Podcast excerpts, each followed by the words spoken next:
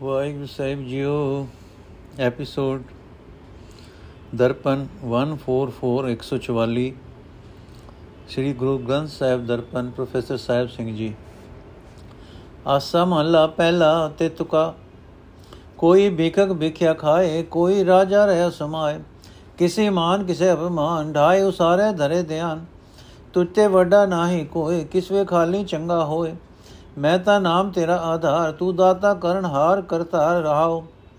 ਵਾਟ ਨ ਪਾਓ ਵਿਗਾ ਜਾਓ, ਦਰਗਹਿ ਬੈਸਣ ਨਾਹੀ ਥਾਓ।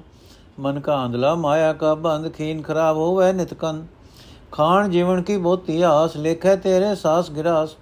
ਐਨਸ ਅੰਧਲੇ ਦੀਪਕ ਦੇ, ਬੋਝਲ ਡੂਬਤ ਚਿੰਤ ਕਰੇ। ਕਹੈ ਸੁਣੈ ਜੋ ਮਾਨੈ ਨਾ ਹੋ ਬਲਿਹਾਰੇ ਤਾਂ ਕਹਿ ਜਾਓ। ਨਾਨਕ ਇੱਕ ਕਹਿ, ਕਰੈ, ਕਹੈ ਅਰਦਾਸ, ਜਿਉ ਪੈਣ ਸਭ ਤੇਰੇ ਪਾਸ। ਜਾ ਤੂੰ ਦੇ ਜਪੀ ਤੇਰਾ ਨਾਮ ਦਰਗਹਿ ਬੈਸਣ ਹੋਵੇ ਥਾਂ ਜਾਂ ਤੁਧ ਭਾਵੇ ਤਾਂ ਦੁਰਮਤ ਜਾਏ, ਗਿਆਨ ਰਤਨ ਮਨ ਵਸੈ ਆਏ। ਨਜ਼ਰ ਕਰੇ ਤਾਂ ਸਤਗੁਰ ਮਿਲੇ, ਪ੍ਰਣਵਤ ਨਾਨਕ ਭਵ ਜਲ ਤਰੈ। ਅਰਥ, ਮੇਰੇ ਲਈ ਸਿਰਫ ਤੇਰਾ ਨਾਮ ਹੀ ਆਸਰਾ ਹੈ, ਕਿਉਂਕਿ ਤੂੰ ਹੀ ਸਭ ਦਾਤਾ ਦੇਣ ਵਾਲਾ ਹੈ। ਤੂੰ ਸਭ ਕੁਝ ਕਰਨ ਦੇ ਸਮਰੱਥ ਹੈ, ਤੂੰ ਸਾਰੀ ਸ੍ਰਿਸ਼ਟੀ ਦੇ ਪੈਦਾ ਕਰਨ ਵਾਲਾ ਹੈ, ਰਹਾਓ। ਤੇਰਾ ਆਸਰਾ ਬੁਲਾ ਕੇ ਹੀ ਕੋਈ ਮੰਗਤਾ ਵਿਖਿਆ ਮੰਗ ਮੰਗ ਕੇ ਖਾਂਦਾ ਹੈ ਤੇ ਗਰੀਬੀ ਵਿੱਚ ਨਿਢਾਲ ਹੋ ਰਿਹਾ ਹੈ। ਤੈਨੂੰ ਭੁਲਾ ਕੇ ਹੀ ਕੋਈ ਮਨੁੱਖ ਰਾਜਾ ਬਣ ਕੇ ਰਾਜ ਵਿੱਚ ਮਸਤ ਹੋ ਰਿਹਾ ਹੈ। ਕਿਸੇ ਨੂੰ ਆਦਰ ਮਿਲ ਰਿਹਾ ਹੈ। ਉਹ ਇਸ ਆਦਰ ਵਿੱਚ ਹੰਕਾਰੀ ਹੈ। ਕਿਸੇ ਦੀ ਨਿਰਾਦਰੀ ਹੋ ਰਹੀ ਹੈ, ਜਿਸ ਕਰਕੇ ਉਹ ਆਪਣੀ ਮਨੁੱਖਤਾ ਦਾ ਕੋਡੀ ਮੁੱਲ ਨਹੀਂ ਸਮਝਦਾ। ਕੋਈ ਮਨੁੱਖ ਮਨ ਦੇ ਲੱਡੂ ਹੋ ਰਿਹਾ ਹੈ। ਆਪਣੇ ਮਨ ਵਿੱਚ ਕਈ ਸਲਾਹਾਂ ਬਣਾਉਂਦਾ ਹੈ ਤੇ ਢਾਂਦਾ ਹੈ। ਬਸ ਇਹੀ ਸੋਚਾਂ ਸੋਚਦਾ ਰਹਿੰਦਾ ਹੈ। ਪਰ हे ਪ੍ਰਭੂ, ਤੈਥੋਂ ਕੋਈ ਵੱਡਾ ਨਹੀਂ ਜਿਸ ਨੂੰ ਵਡਿਆਈ ਮਿਲਦੀ ਹੈ, ਤੈਥੋਂ ਹੀ ਮਿਲਦੀ ਹੈ। ਮੈਂ ਕੋਈ ਅਜਿਹਾ ਆਦਮੀ ਨਹੀਂ ਵਿਖਾ ਸਕਦਾ, ਜੋ ਆਪਣੇ ਆਪ ਤੋਂ ਹੀ ਚੰਗਾ ਬਣ ਗਿਆ ਹੋਵੇ। हे ਪ੍ਰਭੂ, ਤੇਰੀ ਓਟ ਤੋਂ ਬਿਨਾ ਮੈਂ ਜੀਵਨ ਦਾ ਸਹੀ ਰਸਤਾ ਨਹੀਂ ਲੱਭ ਸਕਦਾ।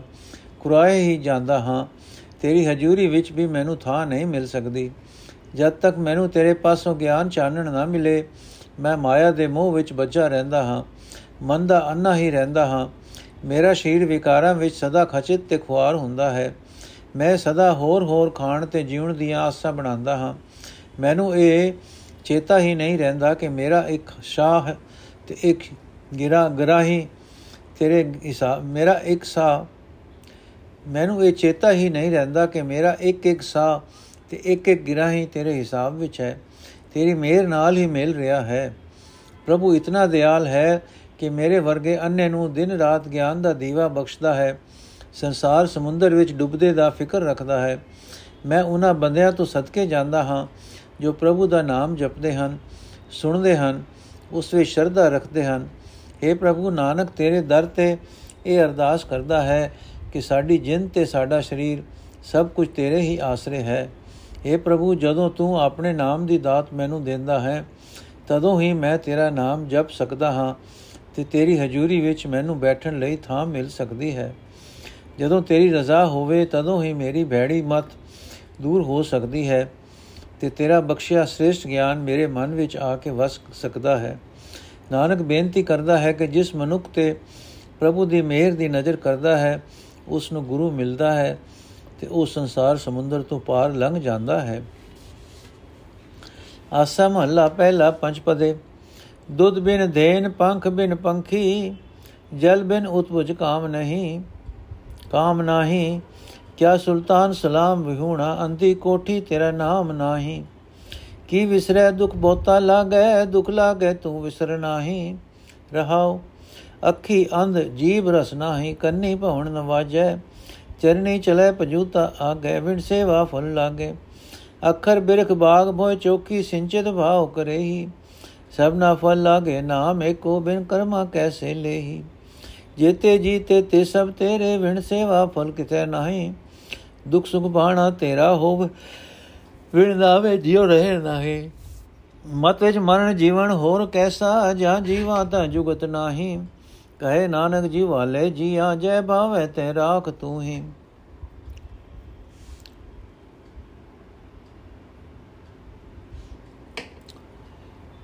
ਅਰਥ, ਹੈ ਪ੍ਰਭੂ, ਤੂੰ ਮੈਨੂੰ ਕਿਉਂ ਵਿਸਾਰਦਾ ਹੈ? ਤੇਰੇ ਵਿਸਰਿਆ ਮੈਨੂੰ ਬੜਾ ਆਤਮਿਕ ਦੁੱਖ ਵਾਪਰਦਾ ਹੈ। हे ਪ੍ਰਭੂ ਮਿਹਰ ਕਰ, ਮੇਰੇ ਮਨ ਤੋਂ ਨਾ ਵਿਸਰ ਰਹਾਓ। ਜਿਹੜੀ ਗਾਂ ਦੁੱਧ ਨਾ ਦੇਵੇ, ਉਹ ਗਾਂ ਕਿਸ ਕੰਮ? ਜਿਹੜੇ ਪੰਖੀ ਦੇ ਖੰਭ ਨਾ ਹੋਣ, ਉਸ ਨੂੰ ਹੋਰ ਕੋਈ ਸਹਾਰਾ ਨਹੀਂ। ਬਨਸਪਤੀ ਪਾਣੀ ਤੋਂ ਬਿਨਾ ਹਰੀ ਨਹੀਂ ਰਹਿ ਸਕਦੀ। ਉਹ ਬਾਦਸ਼ਾਹ ਕਾਦਾ ਜਿਸ ਨੂੰ ਕੋਈ ਸਲਾਮ ਨਾ ਕਰੇ? ਇਸੇ ਤਰ੍ਹਾਂ, ਹੈ ਪ੍ਰਭੂ ਜਿਸ ਹਿਰਦੇ ਵਿੱਚ ਤੇਰਾ ਨਾਮ ਨਾ ਹੋਵੇ ਉਹ ਇੱਕ ਹਨੇਰੀ ਕੋਠੜੀ ਹੀ ਹੈ। ਅੱਖਾਂ ਅੱਗੇ ਹਨੇਰਾ ਆਉਣ ਲੱਗ ਪੈਂਦਾ ਹੈ। ਜੀਬ ਵਿੱਚ ਖਾਣ ਪੀਣ ਦਾ ਸਵਾਦ ਮਾਰਨ ਦੀ ਤਾਕਤ ਨਹੀਂ ਰਹਿੰਦੀ। ਕੰਨਾਂ ਵਿੱਚ ਰਾਗ ਆਦਿਕ ਦੀ ਆਵਾਜ਼ ਨਹੀਂ ਸੁਣਾਈ ਦਿੰਦੀ। ਪੈਰਾਂ ਨਾਲ ਵੀ ਮਨੁੱਖ ਤਦੋਂ ਹੀ ਤੁਰਦਾ ਹੈ ਜੇ ਕੋਈ ਹੋਰ ਅੱਗੋਂ ਉਸ ਦੀ ਡੰਗੋਰੀ ਫੜੇ। ਬੁਢੇਪੇ ਦੇ ਕਾਰਨ ਮਨੁੱਖ ਦੇ ਸਰੀਰ ਦੀ ਇਹ ਹਾਲਤ ਬਣ ਜਾਂਦੀ ਹੈ। ਫਿਰ ਵੀ ਮਨੁੱਖ ਸਿਮਰਨ ਤੋਂ ਸੁਣਿਆ ਹੀ ਰਹਿੰਦਾ ਹੈ। ਇਸ ਦੇ ਜੀਵਨ ਰੁੱਖ ਨੂੰ ਹੋਰ ਹੋਰ ਫਲ ਲੱਗਦੇ ਰਹਿੰਦੇ ਹਨ। ਜੋ ਮਨੁੱਖ ਸਵਚ ਹਿਰਦੇ ਦੀ ਬੋਏ ਵਿੱਚ ਗੁਰੂ ਸ਼ਬਦ, ਗੁਰ ਸ਼ਬਦ ਰੂਪ ਬਾਗ ਦੇ ਰੁੱਖ ਲਾਂਦੇ ਹਨ ਅਤੇ ਪ੍ਰੇਮ ਰੂਪ ਪਾਣੀ ਸਿੰਜਦੇ ਹਨ, ਉਹਨਾਂ ਸਭਨਾਂ ਨੂੰ ਅਕਾਲ ਪੁਰਖ ਦਾ ਨਾਮ ਫਲ ਲੱਗਦਾ ਹੈ। ਪਰ ਪ੍ਰਭੂ ਦੀ ਮਿਹਰ ਤੋਂ ਬਿਨਾ ਇਹ ਦਾਤ ਨਹੀਂ ਮਿਲਦੀ।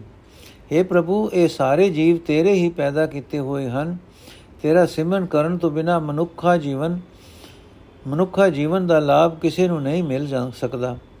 ਜੋ ਵੀ ਜਮਿਆ ਹੈ ਉਸ ਨੂੰ ਕਦੇ ਦੁੱਖ ਤੇ ਕਦੇ ਸੁੱਖ ਮਿਲਣਾ, ਇਹ ਤਾਂ ਤੇਰੀ ਰਜ਼ਾ ਹੈ। ਪਰ ਦੁੱਖ ਵਿੱਚ ਜੀਵ ਘਬਰ ਜਾਂਦਾ ਹੈ, ਸੁੱਖਾਂ ਵਿੱਚ ਆਪੇ ਤੋਂ ਬਾਹਰ ਹੁੰਦਾ ਹੈ। ਤੇਰੇ ਨਾਮ ਦੀ ਟੇਕ ਤੋਂ ਬਿਨਾ ਜਿੰਦ ਅਡੋਲ ਰਹਿ ਨਹੀਂ, ਰਹਿ ਹੀ ਨਹੀਂ ਸਕਦੀ। ਗੁਰੂ ਦੀ ਦਸੀ ਮਤ ਵਿੱਚ ਤੁਰ ਕੇ ਆਪਾ ਭਾਵ ਦਾ ਮਰ ਜਾਣਾ, ਇਹੀ ਹੈ ਸਹੀ ਜੀਵਨ ਤੇ ਮਨੁੱਖ ਦਾ ਸਵਾਰਥੀ ਜੀਵਨ ਨਹੀਂ ਮੁਕਿਆ, ਤਾਂ ਉਹ ਜੀਵਨ ਵਿਅਰਥ ਹੈ। ਜੇ ਮੈਂ ਇਹ ਸਵਾਰਥੀ ਜੀਵਨ ਜਿਉਂਦਾ ਹਾਂ, ਤਾਂ ਇਸ ਨੂੰ ਜੀਵਨ ਦਾ ਸੁਚੱਜਾ ਢੰਗ ਨਹੀਂ ਕਿਹਾ ਜਾ ਸਕਦਾ। ਨਾਨਕ ਆਖਦਾ ਹੈ, ਪਰਮਾਤਮਾ ਜ਼ਿੰਦਗੀ ਦੇਣ ਵਾਲਾ ਹੈ। ਉਸੇ ਦੀ ਹਜ਼ੂਰੀ ਵਿੱਚ ਅਰਦਾਸ ਕਰਨੀ ਚਾਹੀਦੀ ਹੈ ਕਿ हे ਪ੍ਰਭੂ, ਜਿੱਥੇ ਤੇਰੀ ਰਜ਼ਾ ਹੈ, ਉੱਥੇ ਸਾਨੂੰ ਰੱਖ। ਭਾਵ ਆਪਣੀ ਰਜ਼ਾ ਵਿੱਚ ਰੱਖ ਤੇ ਸਿਮਰਨ ਦੀ ਦਾਤ ਬਖਸ਼। ਆਸਾ ਮਹੱਲਾ ਪਹਿਲਾ, ਕਾਇਆ ਬ੍ਰਹਮਾ ਮਨ ਹੈ ਧੋਤੀ। ਗਿਆਨ ਜਨੇਊ ਧਿਆਨ ਕੁਸਪਾਤੀ ਹਰ ਨਾਮ ਜਸ ਜਾਚੋ ਨਾਉ ਗੁਰ ਪ੍ਰਸਾਦੀ ਬ੍ਰਹਮ ਸਮਾਉ ਪਾਂਡੇ ਐਸਾ ਬ੍ਰਹਮ ਵਿਚਾਰ ਨਾਮੇ ਸੁਚ ਨਾਮੇ ਪੜੋ ਨਾਮੇ ਚਜ ਆਚਾਰ ਰਹਾਓ ਬਾਹਰ ਜਨੇਊ ਜਿਚਰ ਜੋਤ ਹੈ ਨਾਲ ਦੋਤਾ ਟਿਕਾ ਨਾਮ ਸਮਾਲ ਐਥੇ ਉਥੇ ਨਿਭੀ ਨਾਲ ਵਿਣ ਨਾਵੇਂ ਹੋਰ ਕਰਮ ਨਾ ਬਾਲ ਪੂਜਾ ਪ੍ਰੇਮ ਆਇਆ ਪਰਜਾਲ ਏਕੋ ਵੇਖੋ ਅਵਰ ਨਵਾਲ ਚੀਨੇ ਤਤ ਗगन ਦਸ ਦਵਾਰ ਹਰ ਮੁਖ ਪਾਠ ਪੜੈ ਵਿਚਾਰ ਭੋਜਨ ਭਾਉ ਭਰਮ ਭੋ ਭਾਗੈ ਪਾਹਰੂਰਾ ਛਬ ਚੋਰ ਨ ਲਾਗੈ ਤਿਲਕ ਲਿਲਾੜ ਜਾਣੈ ਪ੍ਰਵੇਕ ਬੁਝੈ ਬ੍ਰਹਮ ਅੰਤਰ ਵਿਵੇਕ ਆਚਾਰ ਹੀ ਨਹੀਂ ਜੀਤਿਆ ਜਾਏ ਪਾਠ ਪੜੈ ਨਹੀਂ ਕੀਮਤ ਪਾਏ ਅਸ਼ਟਦਸੀ ਚੋ ਭੇਦ ਨ ਪਾਇਆ ਨਾਨਕ ਸਤਗੁਰ ਬ੍ਰਹਮ ਦਿਖਾਇਆ ਅਰਥ ਹੈ ਪਾਂਡੇ ਪਰਮਤਾ ਪਰਮਾਤਮਾ ਦੇ ਨਾਮ ਵਿੱਚ ਹੀ ਸੁਚ ਹੈ। ਮੈਂ ਤਾਂ ਪਰਮਾਤਮਾ ਦਾ ਨਾਮ ਸਿਮਰਨ ਰੂਪ ਵੇਦ ਪੜਦਾ ਹਾਂ। ਪ੍ਰਭੂ ਦੇ ਨਾਮ ਵਿੱਚ ਹੀ ਸਾਰੀਆਂ ਧਾਰਮਿਕ ਰਸਮਾਂ ਆ ਜਾਂਦੀਆਂ ਹਨ। ਤੂੰ ਵੀ ਇਸੇ ਤਰ੍ਹਾਂ ਪਰਮਾਤਮਾ ਦੇ ਗੁਣਾਂ ਦਾ ਵਿਚਾਰ ਕਰ ਰਹਾਓ। ਨਾਮ ਦੀ ਬਰਕਤ ਨਾਲ ਵਿਕਾਰਾਂ ਤੋਂ ਬਚਿਆ ਹੋਇਆ ਮਨੁੱਖ ਮਨੁੱਖਾ ਸਰੀਰ ਹੀ ਉੱਚ ਉੱਚ ਜਾਤੀਆਂ ਬ੍ਰਾਹਮਣ ਹੈ। ਪਵਿੱਤਰ ਹੋਇਆ ਮਨ ਬ੍ਰਾਹਮਣ ਹੀ ਬ੍ਰਾਹਮਣ ਦੀ ਧੋਤੀ ਹੈ। ਪਰਮਾਤਮਾ ਨਾਲ ਡੂੰਗੀ ਜਾਣ ਪਛਾਣ ਜਨੇਊ ਹੈ। ਤੇ ਪ੍ਰਭੂ ਚਰਨਾਂ ਵਿੱਚ ਜੁੜੀ ਹੋਈ ਸੁਰਤ ਦਬ ਦਾ ਦਬ ਦਾ ਛੱਲਾ।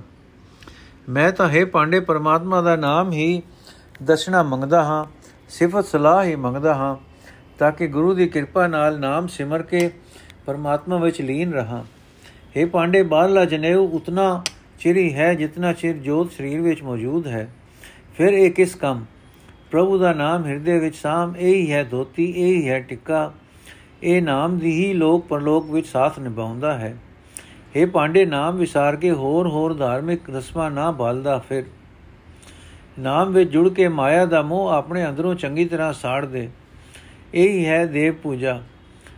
ਹਰ ਥਾਂ ਇੱਕ ਪਰਮਾਤਮਾ ਨੂੰ ਵੇਖ हे ਪਾਂਡੇ, ਉਸ ਤੋਂ ਬਿਨਾ ਕਿਸੇ ਹੋਰ ਦੇਵਤੇ ਨੂੰ ਨਾ ਲੱਭਦਾ ਰਹੋ। ਜਿਹੜਾ ਮਨੁੱਖ ਹਰ ਥਾਂ ਵਿਆਪਕ ਪਰਮਾਤਮਾ ਨੂੰ ਪਛਾਣ ਲੈਂਦਾ ਹੈ, ਉਸਨੇ ਮਾਨੋ ਦਸਵੇਂ ਦਵਾਰ ਵਿੱਚ ਸਮਾਧੀ ਲਾਈ ਹੋਈ ਹੈ। ਜੋ ਮਨੁੱਖ ਪ੍ਰਭੂ ਦੇ ਨਾਮ ਨੂੰ ਸਦਾ ਆਪਣੇ ਮੂੰਹ ਵਿੱਚ ਰੱਖਦਾ ਹੈ, ਉਚਾਰਦਾ ਹੈ, ਉਹ ਵੇਦ ਆਦਿਕ ਪੁਸਤਕਾਂ ਦੇ ਵਿਚਾਰ ਪੜ ਰਿਹਾ ਹੈ। हे ਪਾਂਡੀ, ਪ੍ਰਭੂ ਚਰਨਾ ਨਾਲ ਪ੍ਰੀਤ ਜੋੜ, ਇਹ ਹੈ ਮੂਰਤੀ ਨੂੰ ਭੋਗ। ਇਸ ਦੀ ਬਰਕਤ ਨਾਲ ਮਨ ਹੀ, ਮਨ ਦੀ ਕਲਪਨਾ ਭਟਕਣਾ ਦੂਰ ਹੋ ਜਾਂਦੀ ਹੈ, ਡਰ ਲੈ ਜਾਂਦਾ ਹੈ। ਪ੍ਰਭੂ ਰਾਖੇ ਦਾ ਤੇਜ ਆਪਣੇ ਅੰਦਰ ਪ੍ਰਕਾਸ਼ ਕਰ, ਕੋਈ ਕਾਮਾਦਿਕ ਚੋਰ ਨੇੜੇ ਨਹੀਂ ਢੁਕਦਾ। ਜੋ ਮਨੁੱਖ ਇੱਕ ਪਰਮਾਤਮਾ ਨਾਲ ਡੂੰਗੀ ਸਾਂਝ ਪਾਉਂਦਾ ਹੈ, ਉਸਨੇ ਮਾਨੋ ਮੱਥੇ ਉੱਤੇ ਤਿਲਕ ਲਾਇਆ ਹੋਇਆ ਹੈ। ਜੋ ਆਪਣੇ ਅੰਦਰ ਵਸਦੇ ਪ੍ਰਭੂ ਨੂੰ ਪਛਾਣਦਾ ਹੈ, ਉਹ ਚੰਗੇ ਮੰਦੇ ਕੰਮ ਦੀ ਪਰਖ ਸਿੱਖ ਲੈਂਦਾ ਹੈ। ਇਹ ਹੀ ਅਸਲ ਵਿਵੇਕ। ਇਹ ਪਾਂਡੇ, ਪਰਮਾਤਮਾ ਨਿਰੀਆਂ ਧਾਰਮਿਕ ਰਸਮਾਂ ਨਾਲ ਵਸ ਵਿੱਚ ਨਹੀਂ ਕੀਤਾ ਜਾ ਸਕਦਾ। ਵੇਦ ਆਦਿਕ ਪੁਸਤਕਾਂ ਦੇ ਪਾਠ ਪੜਿਆ ਵੀ ਉਸ ਦੀ ਕਦਰ ਨਹੀਂ ਪੈ ਸਕਦੀ।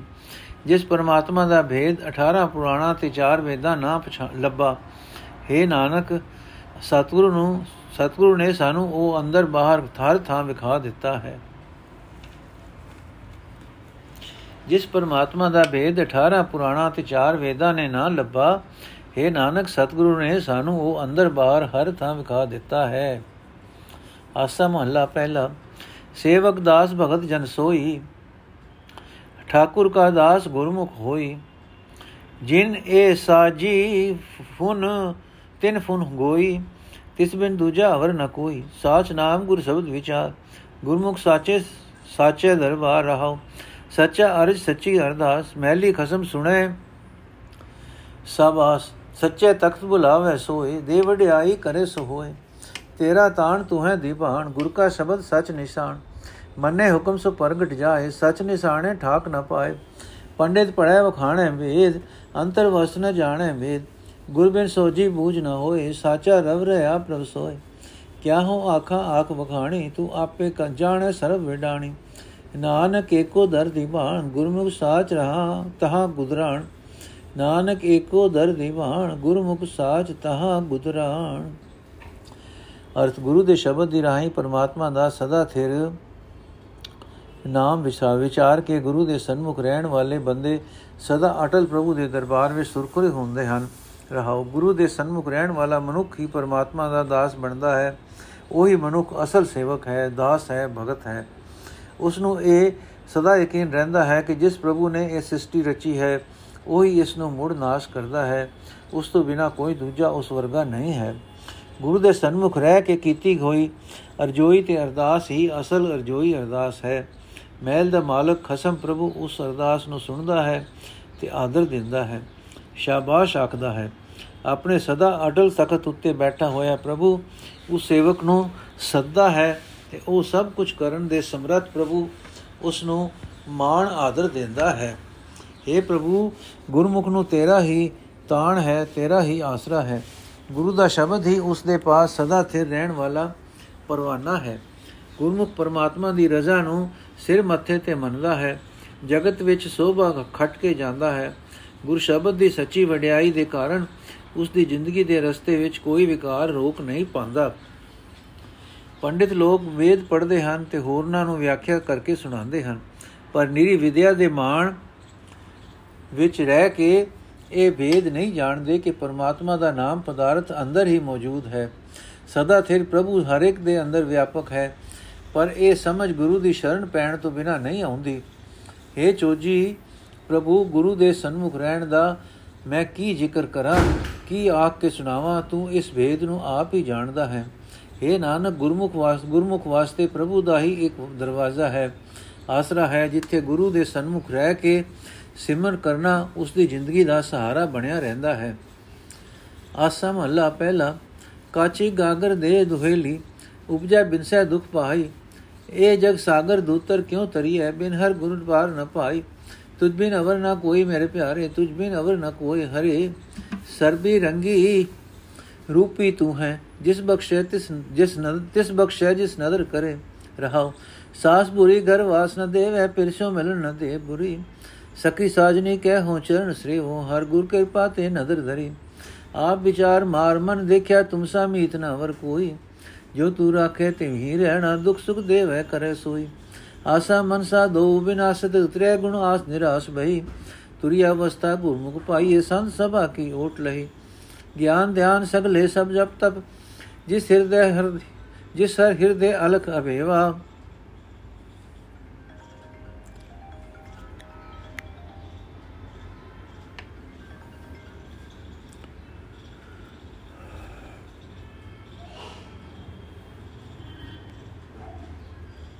ਨਾਨਕ ਰਾਮ ਨਾਮ ਮਨ ਰਾਤਾ ਗੁਰਮਤਿ ਪਾਏ ਸਹਿਜ ਸੇਵਾ ਅਰਥ, ਨੋਟ। ਦਰਿਆਵਾਂ ਦੇ ਕੰਢਿਆਂ ਤੇ ਤਾਰੂ ਬੰਦੇ ਹੜਾਂ ਦੀ ਰੁੱਤੇ ਪੱਕੇ ਘੋੜੇ ਦਾ ਆਸਰਾ ਲੈ ਕੇ ਦਰਿਆ ਤੋਂ ਪਾਰ ਲੰਘ ਜਾਂਦੇ ਹਨ। ਰਾਵੀ ਦੇ ਕੰਢੇ ਰਹਿੰਦਿਆਂ ਇਹ ਅੱਖੀ ਵੇਖਿਆ ਨਜ਼ਾਰਾ ਇੱਥੇ ਦ੍ਰਿਸ਼ਟਾਂਤ ਦੇ ਤੌਰ ਤੇ ਵਰਤਦੇ ਹਨ।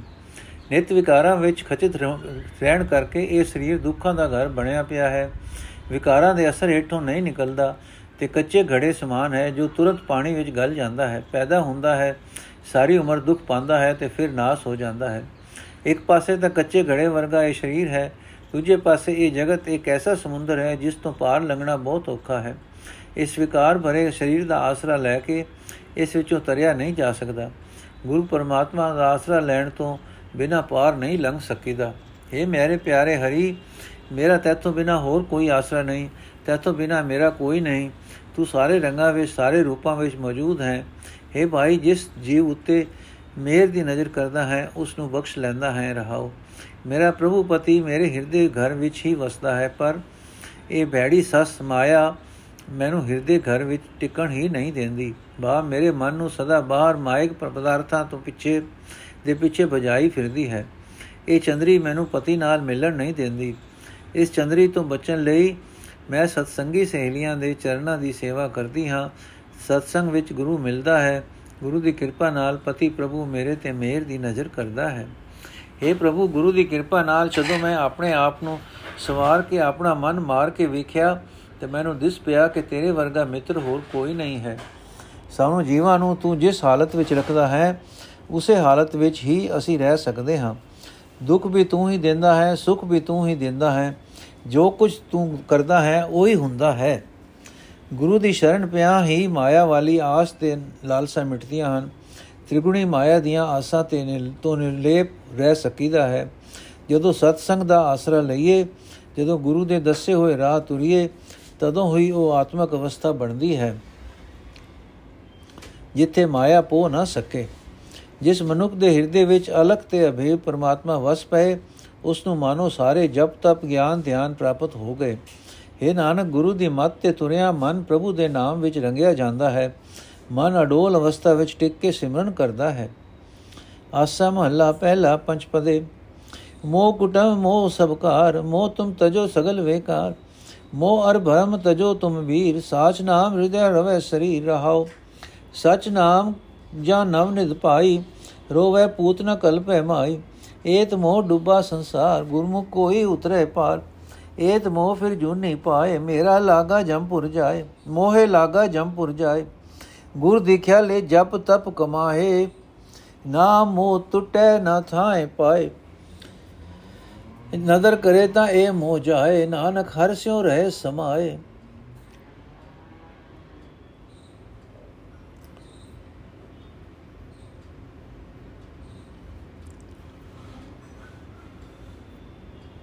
ਅਰਥ, ਹੈ ਭਾਈ, ਦੁਨੀਆ ਦਾ ਮੋਹ ਛੱਡ ਅਤੇ ਮਨ ਦੀ ਭਟਕਣਾ ਦੂਰ ਕਰ। ਮੋਹ ਤਿਆਗਿਆ ਹੀ ਮਨੁੱਖ ਪਰਮਾਤਮਾ ਦਾ ਅਟਲ ਨਾਮ ਹਿਰਦੇ ਵਿੱਚ ਸਿਮਰ ਸਕਦਾ ਹੈ ਰਹਾਓ। हे ਭਾਈ, ਮੋਹ ਮਨੁੱਖ ਦੇ ਮਨ ਵਿੱਚ ਪਰਿਵਾਰ ਦੀ ਸੰਮਮਤਾ ਪੈਦਾ ਕਰਦਾ ਹੈ। ਮੋਹ ਜਗਤ ਦੀ ਸਾਰੀ ਕਾਰ ਚਲਾ ਰਿਹਾ ਹੈ, ਪਰ ਮੋਹ ਹੀ ਵਿਕਾਰ ਪੈਦਾ ਕਰਦਾ ਹੈ। ਇਸ ਵਾਸਤੇ ਮੋਹ ਨੂੰ ਛੱਡ। ਜਦੋਂ ਮਨੁੱਖ ਪਰਮਾਤਮਾ ਦਾ ਸਦਾ ਥਿਰ ਨਾਮ ਰੂਪ ਨੌ ਨਿਤ ਪ੍ਰਾਪਤ ਕਰ ਲੈਂਦਾ ਹੈ, ਤਾਂ ਉਸ ਦਾ ਮਨ ਮਾਇਆ ਦਾ ਪੁੱਤਰ ਨਹੀਂ ਬਣਿਆ ਰਹਿੰਦਾ, ਫਿਰ ਮਨ ਮਾਇਆ ਦੀ ਖਾਤਰ ਰੋਂਦਾ ਨਹੀਂ, ਕਲਪਦਾ ਨਹੀਂ। ਇਹ ਮੋਹ ਵਿੱਚ ਸਾਰਾ ਜਗਤ ਡੁੱਬਾ ਪਿਆ ਹੈ। ਕੋਈ ਵਿਰਲਾ ਮਨੁੱਖ ਜੋ ਗੁਰੂ ਦੇ ਦੱਸੇ ਰਸਤੇ ਤੇ ਤੁਰਦਾ ਹੈ, ਮੋਹ ਦੇ ਸਮੁੰਦਰ ਵਿੱਚੋਂ ਪਾਰ ਲੰਘਦਾ ਹੈ। हे ਭਾਈ, ਇਸ ਮੋਹ ਵਿੱਚ ਫਸਿਆ ਹੋਇਆ, ਤੂੰ ਮੋੜ-ਮੋੜ ਜੁਨਾ ਵਿੱਚ ਪਏਗਾ। ਮੋਹ ਵਿੱਚ ਹੀ ਜਕੜਿਆ ਹੋਇਆ, ਤੂੰ ਜਮਰਾਜ ਦੇ ਦੇਸ਼ ਵਿੱਚ ਜਾਵੇਂਗਾ। ਜਿਹੜੇ ਬੰਦੇ ਰਿਵਾਜੀ ਗੁਰੂ ਦੀ ਸਿੱਖਿਆ ਲੈ ਕੇ ਜਪ ਤਪ ਕਮਾਉਂਦੇ ਹਨ, ਉਹਨਾਂ ਦਾ ਮੋਹ ਟੁੱਟਦਾ ਨਹੀਂ। ਇਹਨਾਂ ਜਪਾਂ ਤਪਾਂ ਨਾਲ ਉਹ ਪ੍ਰਭੂ ਦੀ ਹਜ਼ੂਰੀ ਵਿੱਚ ਕਬੂਲ ਨਹੀਂ ਹੁੰਦੇ। ਇਹ ਨਾਨਕ, ਜਿਸ ਮਨੁੱਖ ਉਤੇ ਪ੍ਰਭੂ ਮਿਹਰ ਦੀ ਨਜ਼ਰ ਕਰਦਾ ਹੈ, ਉਸ ਦਾ ਇਹ ਮੋਹ ਦੂਰ ਹੁੰਦਾ ਹੈ। ਉਹ ਸਦਾ ਪਰਮਾਤਮਾ ਦੀ ਯਾਦ ਵਿੱਚ ਲੀਨ ਰਹਿੰਦਾ ਹੈ। ਆਸਾ ਮਹੱਲਾ ਪਹਿਲਾ, ਆਪ ਕਰੇ ਸਭ ਸਚ ਅਲਖ ਅਪਾਰ ਹਉ ਪਾਪੀ ਤੂੰ ਬਖਸ਼ਣ ਹਾਰ।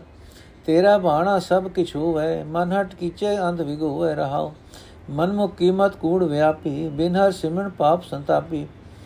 ਦੁਰਮਤ ਤਿਆਗ ਲਾਹਾ ਕਿਛ ਲੇਵੋ, ਜੋ ਉਪਜੈ ਸੋ ਅਲ ਕਬੇਵੋ ਐਸਾ ਹਮਰਾ ਸਖਾ ਸਾਈ ਗੁਰ ਹਰ ਮਿਲਿਆ ਭਗਤ ਦੜਾਈ ਰਾ ਦੜਾਈ ਸਗਲੀ ਸੋਦੀ ਟੋਟਾ ਹੋਵੇ, ਨਾਨਕ ਰਾਮ ਨਾਮ ਮਨ ਭਾਵੇ। ਸਗਲੀ ਸੋਦੀ ਟੋਟਾ ਟੋਟਾ ਆਵੇ, ਨਾਨਕ ਰਾਮ ਨਾਮ ਮਨ ਭਾਵੇ। ਅਰਥ ਜੋ ਕੁ ਜਗਤ ਵਿੱਚ ਹੋ ਰਿਹਾ ਹੈ, ਸਦਾ ਕਾਇਮ ਰਹਿਣ ਵਾਲਾ ਅਲਕ ਬੇਅੰਤ ਪਰਮਾਤਮਾ ਸਭ ਜੀਵਾਂ ਵਿੱਚ ਵਿਆਪਕ ਹੋ ਕੇ ਆਪ ਕਰ ਰਿਹਾ ਹੈ। हे ਪ੍ਰਭੂ, ਇਹ ਅਟਲ ਨਿਯਮ ਬੁਲਾ ਕੇ ਮੈਂ ਗੁਨਾਹਗਾਰ ਹਾਂ, ਪਰ ਫਿਰ ਵੀ ਤੂੰ ਬਖਸ਼ਣਹਾਰ, ਤੂੰ ਬਖਸ਼ਣ ਕਰਨ ਵਾਲਾ, ਬਖਸ਼ਿਸ਼ ਕਰਨ ਵਾਲਾ ਹੈ। ਜਗਤ ਵਿੱਚ ਜੋ ਕੁਝ ਹੁੰਦਾ ਹੈ, ਸਭ ਕੁਝ ਉਹੀ ਹੁੰਦਾ ਹੈ, ਜੋ ਹੈ ਪ੍ਰਭੂ ਤੈਨੂੰ ਚੰਗਾ ਲੱਗਦਾ ਹੈ। ਪਰ ਇਹ ਅਟਲ ਸਚਾਈ ਵਿਸਾਰ ਕੇ ਮਨੁੱਖ ਨਿਰੇ ਆਪਣੇ ਮਨ ਦੇ ਹੱਠ ਨਾਲ, ਭਾਵ ਨਿਰੀ ਆਪਣੀ ਅਕਲ ਦਾ ਆਸਰਾ ਲੈ ਕੇ ਕੰਮ ਕਰਨ ਕਰਨ ਦੇ ਆਖਰ, ਕੰਮ ਕਰਨ ਦੇ ਆਖਰ ਖੁਆਰ ਹੁੰਦਾ ਹੈ। ਰਹਾਓ। ਨਿਰੇ ਆਪਣੇ ਮਨ ਦੇ ਪਿੱਛੇ ਤੁਰਨ ਵਾਲੇ ਮਨੁੱਖ ਦੀ ਅਕਲ ਮਾਇਆ ਦੇ ਮੋਹ ਵਿੱਚ ਫਸੀ ਰਹਿੰਦੀ ਹੈ। ਇਸ ਤਰ੍ਹਾਂ ਪ੍ਰਭੂ ਦੇ ਸਿਮਰਨ ਤੋਂ ਖੁੰਝ ਕੇ ਮਾਇਆ ਦੇ ਲਾਲਚ ਵਿੱਚ ਕੀਤੇ ਕਿਸੇ ਕੰਮ, ਮੰਦੇ ਕਰਮ ਦੇ ਕਾਰਨ ਦੁਖੀ ਹੁੰਦੀ ਹੈ। हे ਭਾਈ ਮਾਇਆ ਦੇ ਮੋਹ ਵਿੱਚ ਫਸੀ ਭੈੜੀ ਮਤ ਤਿਆਗ ਕੇ ਕੁਝ ਆਤਮਿਕ ਲਾਭ ਵੀ ਖਟੋ। ਇਹ ਯਕੀਨ ਲਿਆਓ, ਲਿਆਵੋ ਕਿ ਜੋ ਕੁਝ ਪੈਦਾ ਹੋਇਆ ਹੈ, ਉਸ ਅਲਕ ਦੇ ਅਭੇਦ ਅਲਕ ਤੇ ਅਭੇਦ ਪ੍ਰਭੂ ਤੋਂ ਹੀ ਪੈਦਾ ਹੋਇਆ ਹੈ। ਬਾਪ ਪਰਮਾਤਮਾ ਸਭ ਕੁਝ ਕਰਨ ਦੇ ਸਮਰੱਥ ਹੈ। ਅਸੀਂ ਜੀਵ ਮੁੜ-ਮੁੜ ਭੁੱਲਦੇ ਹਾਂ ਤੇ ਆਪਣੀ ਅਕਲ ਤੇ ਮਾਣ ਕਰਦੇ ਹਾਂ, ਪਰ ਸਾਡਾ ਮਿੱਤਰ ਪ੍ਰਭੂ ਸਦਾ ਸਹਾਇਤਾ ਕਰਨ ਵਾਲਾ ਹੈ। ਉਸ ਦੀ ਮਿਹਰ ਨਾਲ ਮੈਂ ਮਨੁੱਖ, ਜੋ ਮਨੁੱਖ ਗੁਰੂ ਨੂੰ ਮਿਲ ਪੈਂਦਾ ਹੈ। ਗੁਰੂ ਉਸ ਨੂੰ ਪਰਮਾਤਮਾ ਦੀ ਭਗਤੀ ਦੀ ਹੀ ਤਾਕੀਦ ਕਰਦਾ ਹੈ। ਪ੍ਰਭੂ ਦਾ ਸਿਮਰਨ ਵਿਸਾਰ ਕੇ ਸਾਰੇ ਦੁਨਿਆਵੀ ਸੌਦਿਆਂ ਵਿੱਚ ਘਾਟਾ ਹੀ ਘਾਟਾ ਹੈ। ਉਮਰ ਵਿਅਰਥ ਗੁਜ਼ਰਦੀ ਜਾਂਦੀ ਹੈ। हे ਨਾਨਕ, ਉਸ ਮਨੁੱਖ ਨੂੰ ਘਾਟਾ ਨਹੀਂ ਹੁੰਦਾ, ਜਿਸ ਦੇ ਮਨ ਵਿੱਚ ਪਰਮਾਤਮਾ ਦਾ ਨਾਮ ਪਿਆਰਾ ਲੱਗਦਾ ਹੈ। ਆਸਾ ਮਹੱਲਾ ਪਹਿਲਾ ਪੰਜ ਪਦੇ ਚੌਪਦੇ ਵਿਦਿਆ ਵਿਚਾਰੀ ਤੇ ਪਰ ਉਪਕਾਰੀ, ਜਾਂ ਪੰਜ ਰਾਸੀ ਤਾਂ ਤੀਰਥ ਵਾਸੀ। ਗੁੰਗਰੂ ਵਾਜੇ ਜੇ ਮਨ ਲਾਗੇ ਤੋ ਜਮ ਕਹਾ ਕਰੇ ਮੋਸਿਓ ਆਗੇ ਰਹਾਓ ਆਸ ਨਿਰਾਸੀ ਤੋ ਸਨਿਆਸੀ, ਜਾਂ ਜਤ ਜੋਗੀ ਤਾਂ ਕਾਇਆ ਭੋਗੀ। ਦਇਆ ਦਿਗੰਬਰ ਦੇ ਵਿਚਾਰੀ, ਆਪ ਮਰੇ ਅਵਰਾ ਨ ਮਾਰੀ। ਏਕ ਤੂੰ ਹੋਰ ਵੇਸ ਬੋ ਤੇਰੇ, ਨਾਨਕ ਜਾਣੈ ਚੂਜ ਨਾ ਤੇਰੇ।